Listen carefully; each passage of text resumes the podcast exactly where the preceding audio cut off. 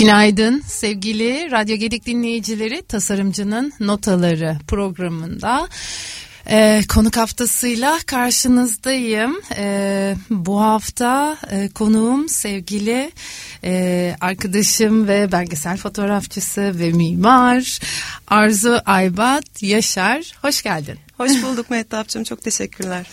Ee, bugün e, siyasal iklimin değişkenliğini fotoğrafta nasıl e, okuyacağız merakla çok e, bir süredir merakla bekliyorum. E, yazdığı tezin üzerine de aslında e, farklı yorumları var bütün süreç içerisinde. Ama öncesine şimdi ikimiz de aslında meslektaşım. E, benim de zamanında İFSAK'la bir geçmişim olmuştu, ders almıştım. E, ama Arzu şimdi fotoğraf üzerine ilerledi. O değişim, o e, yönelim nasıl gelişti senin hayatında? Kısaca bir dinleyelim sonra devam. Tamam. Ee, aslında benim fotoğrafla tanışmam 14 yaşıma kadar gidiyor. çok eskiye. O zamanlar böyle e, çok küçük böyle analog bir kasetli makinem vardı. O zamanlardan başladı ve garip bir şekilde hep e, fotoğraf hayatımda oldu. Mimarlıkla fotoğraf çok iç içedir aslında şöyle. Kesinlikle. E, benim mesela üniversitede çok e, saygı duyduğum rahmetli hocalarım var. Zamanında mimardılar. İşte Sabit Kalfagil olsun. Ondan sonra yine dönemin e, eski fotoğrafçılarından şimdi ismini hani hatırlayamayacağım birçok insan mimarlıktan fotoğrafa geçmiş. Çok büyük bir aslında e, ortak nokta var. O da şu. Biz e, bakarken bir şeye, bir e, objeye ya da bir dış dünyaya üç boyutlu görebiliyoruz ya. Aslında evet. fotoğraf iki boyutlu olarak bir şeye baktığımızda onu üç boyutlu algılama sanatı da diyebilirim. Yani biz üç boyutlu olarak ben şimdi bir fotoğraf bir, bir yere gidiyorum. Örneğin ben Hindistan'a gidiyorum. Ee, orada bir şey görüyorum ve onu üç boyutlu görüyorum. Sonra ben onu çekiyorum fotoğrafını iki boyuta indirgiyorum ama sonra Mehtap'a o fotoğrafı gösterirken e, onun tekrar onu üç boyutlu hayal etmesini bekliyorum. Yani Aha. benim ilk gördüğüm üç boyutlu andakini hayal etmesini bekliyorum. Dolayısıyla e, bu fotoğrafın tek bir karede o anı anlatmak, o anı yaşatmak üzerine kurguladığı bir şey var. Dolayısıyla bu bizim e, mimarlıkta da tasarladığımız o üç boyutlu evreni hı hı. E, fotoğrafta da aynı şekilde tasarlıyoruz aslında. Dolayısıyla birçok mimarın e, iyi birer fotoğrafçı gözünün olmasının altında bu yatıyor. Ben kendime çok iyi bir fotoğrafçı olarak addetmek istemiyorum bu noktada ama gerçekten fotoğrafçılığa mimarlıktan sonra e, bakmaya başlayanların böyle bir kolay ve böyle bir e, pratikliği oluyor. Dolayısıyla ben bunun biraz şansını yaşadığım için kolay gelişti diyebilirim. E, o zaman dönüşümde rahatlıkla ilerledi. Kesinlikle. E, şimdi bu e, siyasal e, dönüşümlerin aslında foto, fotoğraftaki yansıması e, çok kapsamlı bir e, konu. Kesinlikle. E, hafta sonu senin tezinin bir saatlik sunumunu böyle nefesim tutarak izledim, dinledim. E, belki bu siyasal iklim, e, siyasal dönüşüm kavramı dan bahsedebiliriz. Hı hı. Hangi zamanlara tekabül Tabii. ediyor? İklim derken e, bunu nasıl e, yorumluyorsun sen. Sonra fotoğrafla ilişkisine Tabii. bir bakarız. Şimdi e, öncelikle şunu söyleyeyim. Benim aslında yüksek lisans test konumunun cümle olarak başlığı 12 Eylül döneminin Türkiye'deki fotoğraf iklimine yansımasıydı. Hı hı. Çünkü 12 Eylül aslında Türkiye'deki en büyük siyasal kırılma. Evet. Ama 12 Eylül'e bakmak için e, daha öncelerine bir öncüllerini görmek gerekiyor. Yani 12 Eylül'ü hazırlayan bir e, 27 Mayıs darbesi var. 27 Mayıs darbesini hazırlayan öncesinde bir e, köy enstitülerinin ve halk evlerinin kapanış aslında CHP'nin Türkiye'de çıkışı ardından işte e, beraberinde getirilen örgütlenmelerin işte halk evleri ve işte köy enstitüleriyle birlikte örgütleniyor. Sonra e, Adalet Partisi'nin bunları kapatma süreci var. Daha da öncesine aslında gitmemiz gerekiyor ki bu da tam bir siyasal dönüşüm Osmanlı İmparatorluğu'ndan Türkiye Cumhuriyeti'nin kurulması. Yani bizim aslında siyasal dönüşüm olarak Türkiye Cumhuriyeti'nin şu an 1923'ten 2023'e kadar bir yüzyılına bakmamız gerekiyor. Yani dolayısıyla çok geniş bir yelpaze. Çok geniş bir yelpaze. Yani bunların hiçbirine bir, bir, bir öncülü olmadan direkt tanımlamamız mümkün değil. Dolayısıyla aslında dediğim gibi Türkiye Cumhuriyeti'nin kuruluşu e, bir koskoca bir imparatorluğun yerine işte yeni bir cumhuriyetin kuruluşu ve bu cumhuriyetin aslında kendi sınırları içerisindeki varlığını dünyaya açıklamak, dünyaya göstermenin o dönemde başka bir yolu çok da mümkün olmadığı için işte kanalları, mecraları e, fotoğraf burada çok büyük bir hizmet etti. Yani o, hatta Türkiye Cumhuriyeti kurulduktan sonra e, Otmar Förşi denen e, çok önemli bir figür var. Mesela bize Türkiye Cumhuriyeti'nin sınırlarını gezerek tek tek bütün coğrafyayı gezerek e, Matbuat Umum Müdürlüğü, Müdürlüğü diye bir kurum kuruluyor hı hı. ve bu kurum içerisinde fotoğraflar çekerek e, yeni yayınlar, yeni dergilerle birlikte bunları dünyaya dağıtıyorlar. Yani bugünkü gibi internet olmadığı için Doğru. gidiyorlar Avrupa'ya, gidiyorlar işte Rusya tarafına, güneye, kuzeye her yere Türkiye'nin bu sınırları içerisindeki insanını, varlığını, doğasını, işte iklimini vesairesini tanıtmak için fotoğraflar çekiyorlar. Ta buralara kadar bakmak gerekiyor. Dediğim gibi daha sonra işte e, 1930'lar işte köy enstitülerinin kuruluşu, CHP'nin yükselişi, ondan sonra 40'lar 50'ler derken aslında 60 darbesiyle birlikte o sıkışmanın verdiği bir e, özgürlükçü bir irade geliyor. İşte yeni bir anayasa.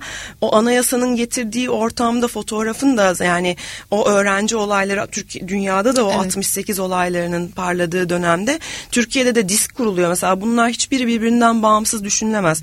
Türkiye'de diskin kuruluşuyla neden 68'de öğrenci olaylarıyla dünyadaki olaylar birbirine çakışıyor? Bunlar da hep birlikte gidiyor.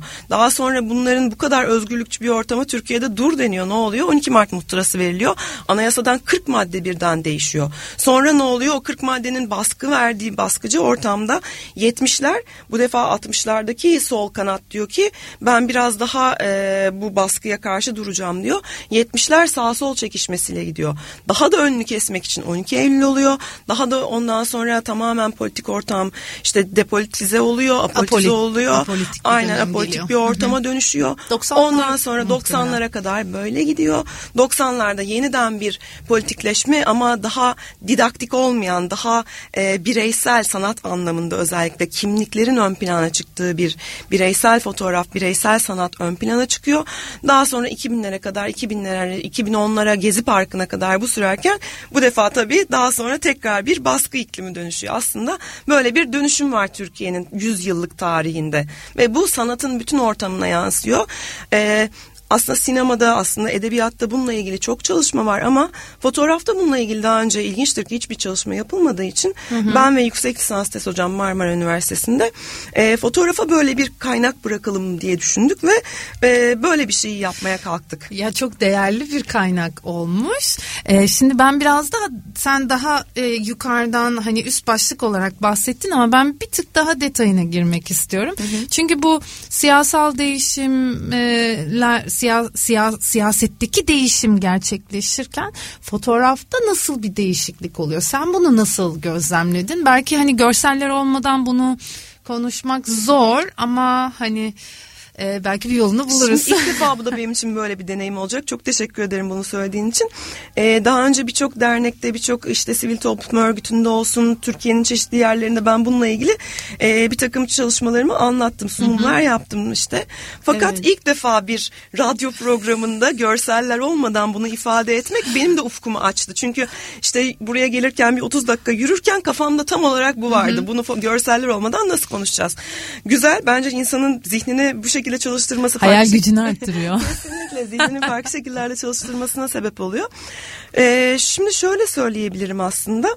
Ee, dediğim gibi köy enstitüleri ve halk evlerinde e, çok değerli fotoğrafçılar yetişiyor ve bunların büyük bir çoğunluğu daha sonra bizim seninle ortak eğitim aldığımız İFSAK'ın kurulumunda yer alan insanlar. Evet. Yani aslında e, 40'lar ve 50'lerdeki bu oluşumlar daha sonra bizim e, birçok e, derneğin, birçok kurumun varlığını sağlıyor.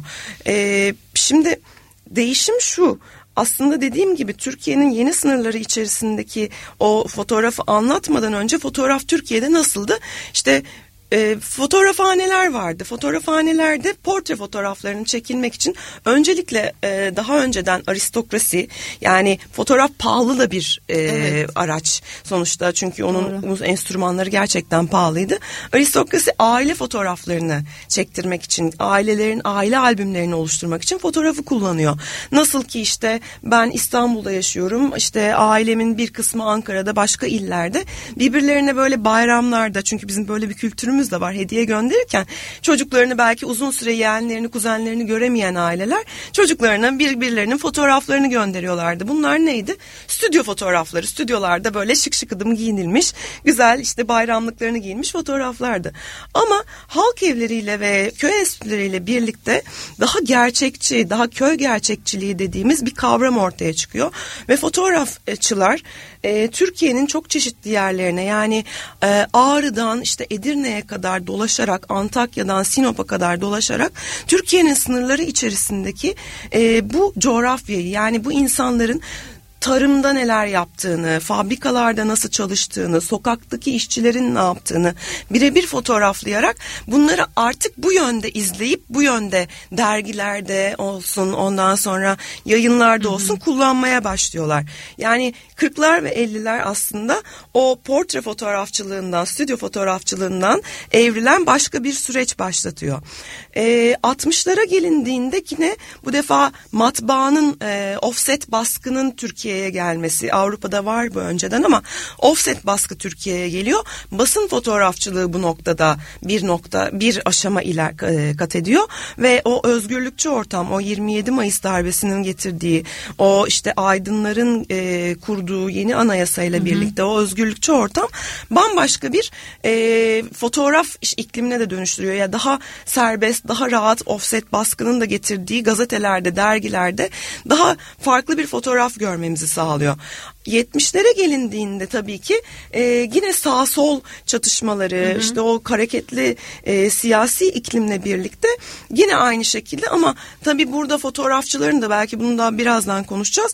Sağ ve sol e, görüşlü fotoğrafçıların aslında sağ ve sol demekten ziyade o noktada basına iş yapan, e, halk için iş yapan ve sanat için iş yapan fotoğrafçıların ayrıştığını görüyoruz. Hı hı. Yani 70'lerde bu ayrışma varken 80'lerin apolitik ikliminde ise bir kanadın tamamen geride kaldığı yani o e, basın için çalışan kanadın sözünü söyleyemediği taraf başlıyor ve onlar tamamen artık e, reklam kültürüne hizmet eden hayatlarını daha basınla e, birebir sürdürürken basın fotoğrafçılığının hayatlarını sürdürürken reklam fotoğrafçılığı gezi fotoğrafçılığı bu bizim işte Hindistan'a gitmeye dönme evet. hemen sergi açma ama amaçsızca yani gideceğiz döneceğiz ve sergi açacağız elimizde ne olduğunu gitmeden bilemeyiz belki Tabii. sergilik malzeme çıkmayacak elimizde ama gideceğiz döneceğiz ve sergi açacağız ama bu sergi çok var. Sergi tarihi var her zaman mutlaka. Önce motivasyon o çünkü. Bununla birlikte 80'ler böyle bir şeye dönüşüyor. 90'ların iklimi ise tamamen daha bir kimlik bulma fotoğrafçıların yeniden e, örgütlü olarak değil bireysel olarak ama daha kimlikli bir halde bir şeyler e, renk peşine düştüğü bir fotoğrafçılık. Aynı zamanda tabii ki 2000'lerle birlikte internetin gelmesi çok önemli bir şey. Hı hı. Bu defa Avrupa'da ne olduğunu bası, basılı yayınlardan değil bu defa internet üzerinden görmeye başladığımız ve ufkumuzun çok daha genişlediği bir fotoğrafçılık anlayışı var 2000'lerde. E, şimdi sen biraz önce 60'lardan bahsettin. Ben birazcık da e, e, işte senin tezinden anlattıklarından aklımda kalanla bu 60'lar döneminde gene dolar hı hı. o zaman euro yok tabi 9'lardan 15'lere çıkıyor. Hı hı. Biraz hani bugünkü dönemle e, eşlik sağlıyor. Hı hı. Yani hı hı. evet e, eşleşiyor hı. ve şöyle bir yorumda bulunabilir mi? Mesela o zamandaki fotoğrafın duruşu, fotoğrafın temsiliyeti hı hı. artık neyse hı hı. E, bugünkü fotoğrafın temsiliyetiyle e, e örtüşebiliyor mu? Şimdi aslında dediğin çok güzel. İlk önce aslında e, 58'de 2.8'di dolar. 9'a çıkıyor bir günde. Bu e, Adalet Partisi döneminde dediğin gibi e, büyük bir ekonomik kriz başlıyor. Zaten o 27 Mayıs darbesinin aslında bütün e, altyapısı ekonomik krizle yani halk bir noktada e, bugünkü gibi hani yiyecek bulamamaya artık bütün koşulların zorlaştığı bir sürece girerken bir noktada hayır buna bir dur demek gerektiğini düşünmeye başlıyor. Ee, aynı şekilde 70'lerde de işte 9'dan 15'e çıkma süreci vesaire derken aslında tamamen bir ekonomik konjonktürün beraberinde gelen bir siyasi e, açılım başlıyor. Dolayısıyla fotoğrafçılarda da aynı şekilde fotoğrafçıların da basın fotoğrafçılığında da olsun işte e, burada senin soruların arasında olacaktır muhtemelen ama Aragüler'in mesela 55 ile 75 yılları arasında altın çağını yaşadığı bir dönem var. Hmm. Çünkü basın fotoğrafçılığı bu dönemde e, artık işte e, hem batıdaki o hareketlerden, batıdaki o e, çalkantılardan da etkilenerek, o krizden de etkilenerek, dünya çapında bir kriz var e, ve basın fotoğrafçılığı da kendince bir söz söyleme çığlığına, çığlığını artık susturamama haline geliyor ve Türkiye'de de basın fotoğrafçılığı ile birlikte işte o köy enstitülerinden gelen o kişiler daha çok basın fotoğrafçılığına yönleniyor. 60'lar ve 70'ler sonra 70'lerde şöyle bir şey var mesela Muradiye'de ve Lice'de çok büyük depremler oluyor. Yine bugünün hani eşleşme deyince evet. aklıma geldi. Ee, Muradiye ve Lice'de çok büyük depremler oluyor. Fotoğrafçılar bir araya geliyorlar ve temsiliyetini şu şekilde kurmaya başlıyorlar bir yandan fotoğrafın. Buralardaki gidelim bu bu bölgelerde fotoğraf çekelim. Sonra ama bu fotoğrafları getirelim. Anadolu'nun işte durumunu batıdaki işte İstanbul, Ankara gibi illerde çünkü bir unutma hali var ya işte bir noktadan sonra hayata dönüyoruz. Yani bu bizim de maalesef ki doğamızda var. E bir şeylerin de sürmesi gerekiyor. İşimizi gücümüz bir şekilde batının işini gücünü sürdürürken ama fotoğrafçılar gidiyorlar. Özellikle halk evlerinde çalışan fotoğrafçılar fotoğraf çekiyorlar. Özellikle Ankara'ya döndükten sonra Ankara Halk Evi, Ankara Çankaya Belediyesi bir otobüs tahsis ediyor onlara. Otobüsün içine çektikleri fotoğrafları dizerek bu fotoğraflarla birlikte bir sergi oluşturuyorlar. İnsanlar para topluyor, para top, para yardımı yapıyor ve o fotoğraflar sayesinde o bölgeye bir maddi yardım yapma imkanı sağlıyorlar. Yani fotoğrafı amaç değil e, evet. bir sağaltım aracı bölgeye yaşanan e, dezavantajlı koşulların yaşandığı bölgeler için bir iyileştirme aracı olarak kullanıyorlar. Yani aslında o durumun e, o günlerin e, durumunun yaşandığı bir e, iyileştirme amaç amaç amaç fotoğraf çekmek dönüp de sergi açmak değil. Hı hı. Amaç ya araç fotoğraf orada bir e, para evet, bir, bir oluşturma aracı, bir sağaltım aracı. Hı hı. E, tüm bu işte sergilemeden bahsedince hı hı. tabii e, ifsaha gidiyor hı hı. aklım. E, zamanında o 1960'lı dönemlerde e, adı Erenköy Amatör Foto Fotoğraf olup Derneği. ondan sonra ifsa dön, dön, dönüyor. İfsak olarak e, ismini devam ettiriyor. Bugün ifsak fotoğraf konusunda nerede duruyor? Yani amaç noktasında mı yoksa hı hı. araç e, noktasında mı diye sorsam oldu Çok mu güzel. bilmiyorum. İFSAK'ın kuruluş e, tüzüğünde her zaman tek bir şey vardır. İFSAK kurulurken ben tüzüğüne baktım yani amacına baktım. E, fotoğrafı yaygınlaştırmak, sevdirmek, herkes için fotoğraf yapabilmek üzerine bir tüzüğü vardır. Mesela aynı şekilde AFSAT kurumu 78'de kurulurken fotoğrafı e, insan halk için bir e, amaç araç olarak kullanmak yani top bir e, kitle fotoğrafı üzerine kurulan bir dernektir Afsat ama İFSAK hiç öyle kurulmuyor. İFSAK'ın kuruluş amacı her zaman e, bir kitlesel eğlence aracı, kitlesel bir sosyalleşme aracıydı. Ve İFSAK bu çizgiden hiç çıkmıyor. Yani e, İFSAK'ın içinde çok farklı e, bileşenler, İFSAK kendi içinde çok farklı bileşenlerin olduğunun farkında. Hem işte e, bir takım sivil toplum örgütlerinden gelen insanların da fotoğrafı öğrenmek için orada olduğunun farkında. Hem de çok ilginçtir ki e, mesela 80'lerde yanılmıyorsam e, polislerin de burada ne oluyor diye geldiği baktı işte bir şey bulamayıp gayet fotoğraf kurslarına katıldığı hı hı. bir yapı İfsak. İfsak bundan hiçbir zaman çıkma niyetinde değil. yarışmalar yapar. İşte bir takım e, insanları bir araya getirip e, fotoğraf serileri, fotoğraf sergileri, fotoğraf gezileri yapma amacındadır. İFSAK'ın çizgisi hiçbir zaman değişmedi. Çünkü kuruluş amacında bu var. Ama AFSAT üzerinden küçük bir yorum yapabilirim burada.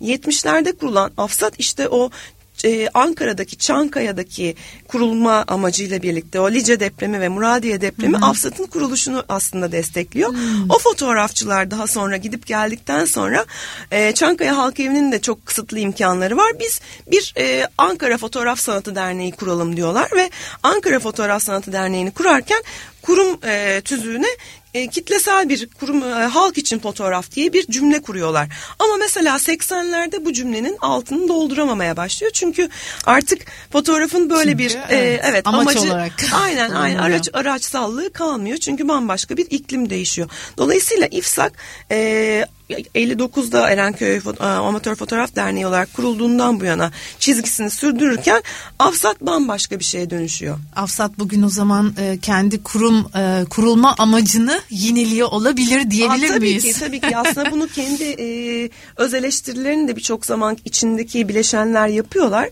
Hı hı. Ama e, konjonktür bunu gerektiriyor. Bilmiyorum belki daha sonra tekrar başka bir şeye evrilebilir ama Afsat'ın bu belirgin dönüşümü İfsak'ta olmuyor. Çünkü İfsak aynı aynı çizgiden kendini sürdüren ve bütün bileşenleriyle birlikte olmaktan yani 70'lerin sonlarındaki e, öğrenci eylemlerinde öğrenci grupları var mesela hı hı. İFSAK'ın içerisinde. Öğrenci eylemlerini öğrenciler giderken diyor ki İFSAK bayrağı açalım yani bir şeyin altında olalım. İFSAK diyor ki kesinlikle bir bayrak no, no aynen bayrak açmıyoruz. Bizim çünkü içimizde e, işçi de var e, daha işte basın ya da de var. Aynen burjuvazi de var reklam fotoğrafçısı da var. Bizim bütün bunlara kapılarını açtığımız bir yapıyız biz ve bu yapıyı hiçbir zaman bozma niyetinde de değiliz diyor İFSAK. Hmm. E, köy enstitülerinden bahsettin. Hani kuruluşundan kapanıncaya kadar e, müthiş bir e, e, üretim e, yaptılar. Fakat e, kapatılması tabii ki çok büyük bir hayal kırıklığı e, Türkiye için bence. E, fotoğraf ve fotoğrafçılık konusu onun kapatılmasıyla nasıl etkileniyor? Şöyle aslında dediğin e, güzel bir nokta fotoğrafçılar bir noktada burayı aslında örgütlenme alanı olarak kullandılar. Evet. Yani sadece bir e, şey değil yani gidelim fotoğraf çekelim gibi değil.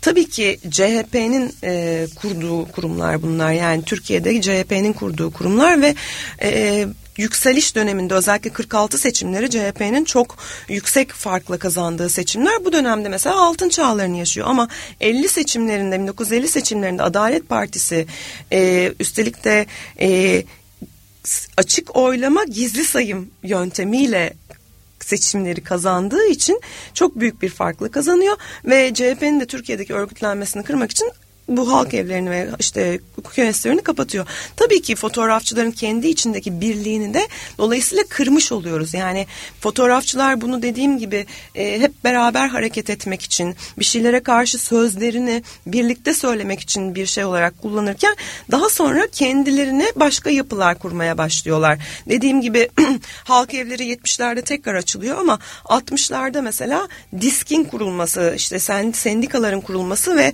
bunun bir e, toplu, toplu yapı altında, disk yapısı altında örgütlenmesi mesela bu fotoğrafçıların kendilerine tekrar bir alan açma arayışıyla bir Hı-hı. araya gelmiş bir kurumdur. Disk fotoğrafçıların derken aslında işçilerin, öğrencilerin vesaire evet. fotoğrafçıların da burada varlık inşa ettiğini görüyoruz. Çünkü başka bir alan kalmıyor. Tabii ki bunlar hepsi birbirine zaman içinde dönüşen yapılar. Yani Hı-hı. disk tekrar 70'lerde halk evlerine fotoğrafçıların dönüştür e, akt, e, aktarıyor. O fotoğrafçılar ama diskin fotofilm merkezlerinde fotoğraf fotoğraflarını aktarmaya devam ediyor. Yani bu yapı aslında kendi içinde sürekli bir şekilde, bir şekilde var oluyor ve oradan oraya oradan oraya fotoğrafçılar kendi örgütlenmelerini sağlamaya çalışıyorlar.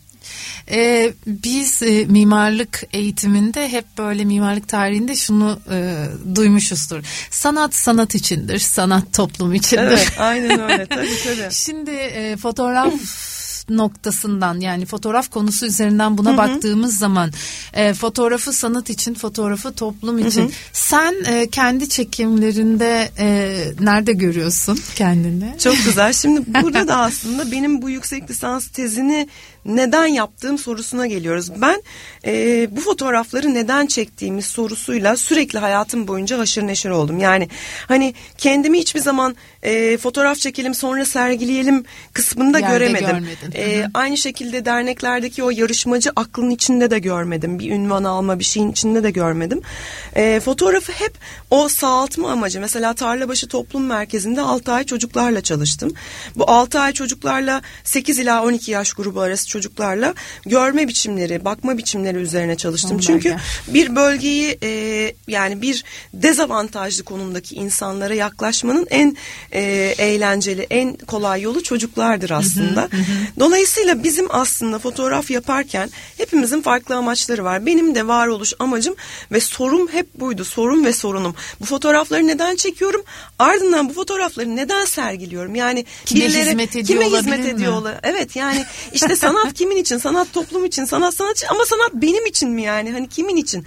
Böyle çok güzel şak şak alkışlansın sergilerde ya da işte Instagram'da binlerce like alsın diye mi çekiyoruz bu fotoğrafları?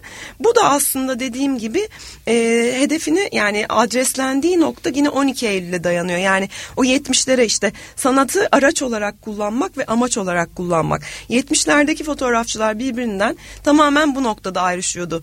Araç için araç olarak kullananları e, sanat olarak kullananlar hep siz sümüklü fotoğraf, çocuk fotoğrafı çekiyorsunuz diye eleştirirken e, fotoğrafı araç olarak kullananlar da amaç olarak kullananları siz de burjuvasınız siz de işte e, şöyle böyle işte sürekli para kazanmak üzerinden ya da işte sanat için kullanıyorsunuz diye hiçbir zaman bir uzlaşma olmadı bununla ilgili hala da olamıyor Peki hem o hem o olabilir mi? Yani hem hem. aslında Yani olabilir. e, en azından şimdi e, evet mimarlık mesleğime devam ediyorum ama aynı zamanda fotoğraf çekmeyi çok seviyorum.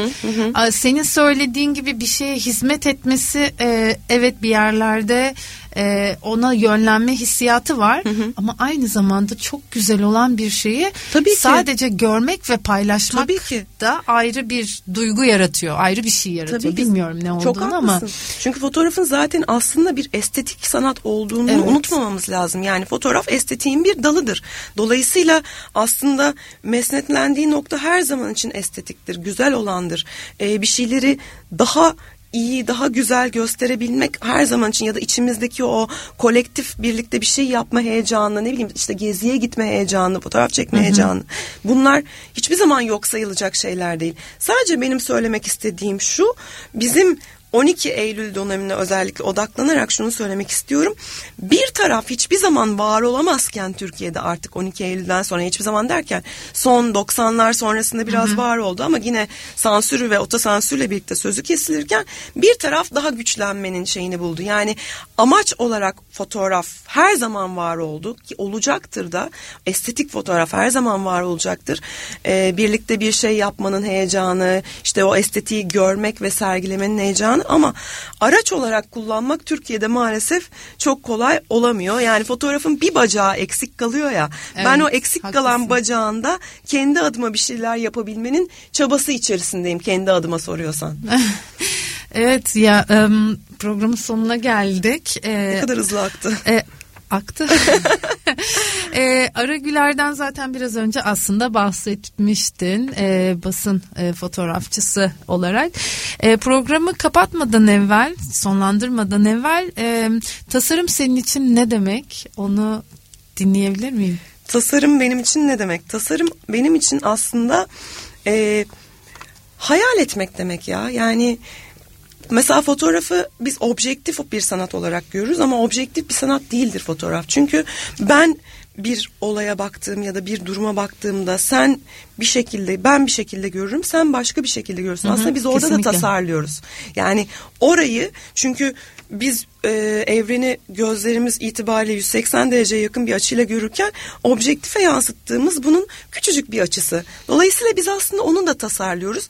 Mimar olarak da olmayan bir şeyi aslında tasarlıyoruz. Dolayısıyla tasarım aslında hayatın her alanında var. Biz minik minik bir alanlarda sanat uğruna bir şey, sanat adına bir şeyler yapmaya çalışırken her alanda ne kadar objektif olsun hep içinde subjektivizm, subjektivizmi barındırıyoruz. Ve aslında san, tasarım olmadığı zaman bence insana dair hiçbir şey olmaz. Mutlaka insana dair söz söylemek tasarımdır bence. Üzerinden geçiyor. Evet tasarımdan ne güzel geçiyor. ifade etti. Teşekkür ederim. Evet bir programın daha e, sonuna geldik ve tamamlıyoruz. E, bugün e, e, programı kapatırken gene Arzu'nun e, seçtiği e, şarkıyla kapatacağız. E, Bandista dinleyeceğiz. Hiçbir şeyin şarkısı. Bunu seçmendeki e, sebep var mı yoksa? E... Bu şarkı yani bana tabii ki Gezi'yi hatırlatıyor. Evet. E, Bandisa Gezi'de bize çok güzel e, konserler verdi ve aslında birçok şarkısı da Gezi döneminde çıktı. Aha. Ben de böyle bir konuyu onunla kapatmak, onları da hatırlatmak istedim. Çok değerli. Teşekkür, Teşekkür ederim e, katıldığın için, vakit ayırdığın için. Ee, evet hep beraber dinliyoruz. Bandista'dan geliyor. Hiçbir şeyin şarkısı. Önümüzdeki hafta playlist haftasıyla karşınızda olacağım. Herkese iyi haftalar diliyorum. Hoşçakalın. Sevgiyle kalın. Bir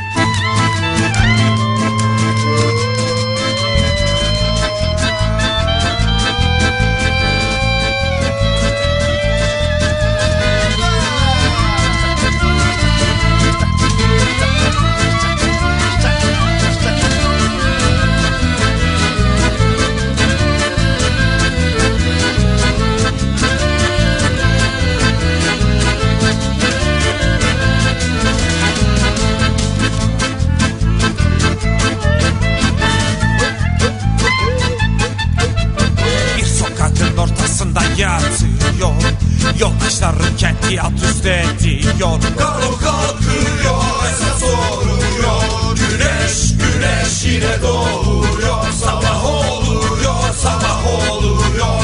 Güneş güneş yine doğuyor. Sabah oluyor sabah oluyor. Şimdi bayrak üstünde salınıyor.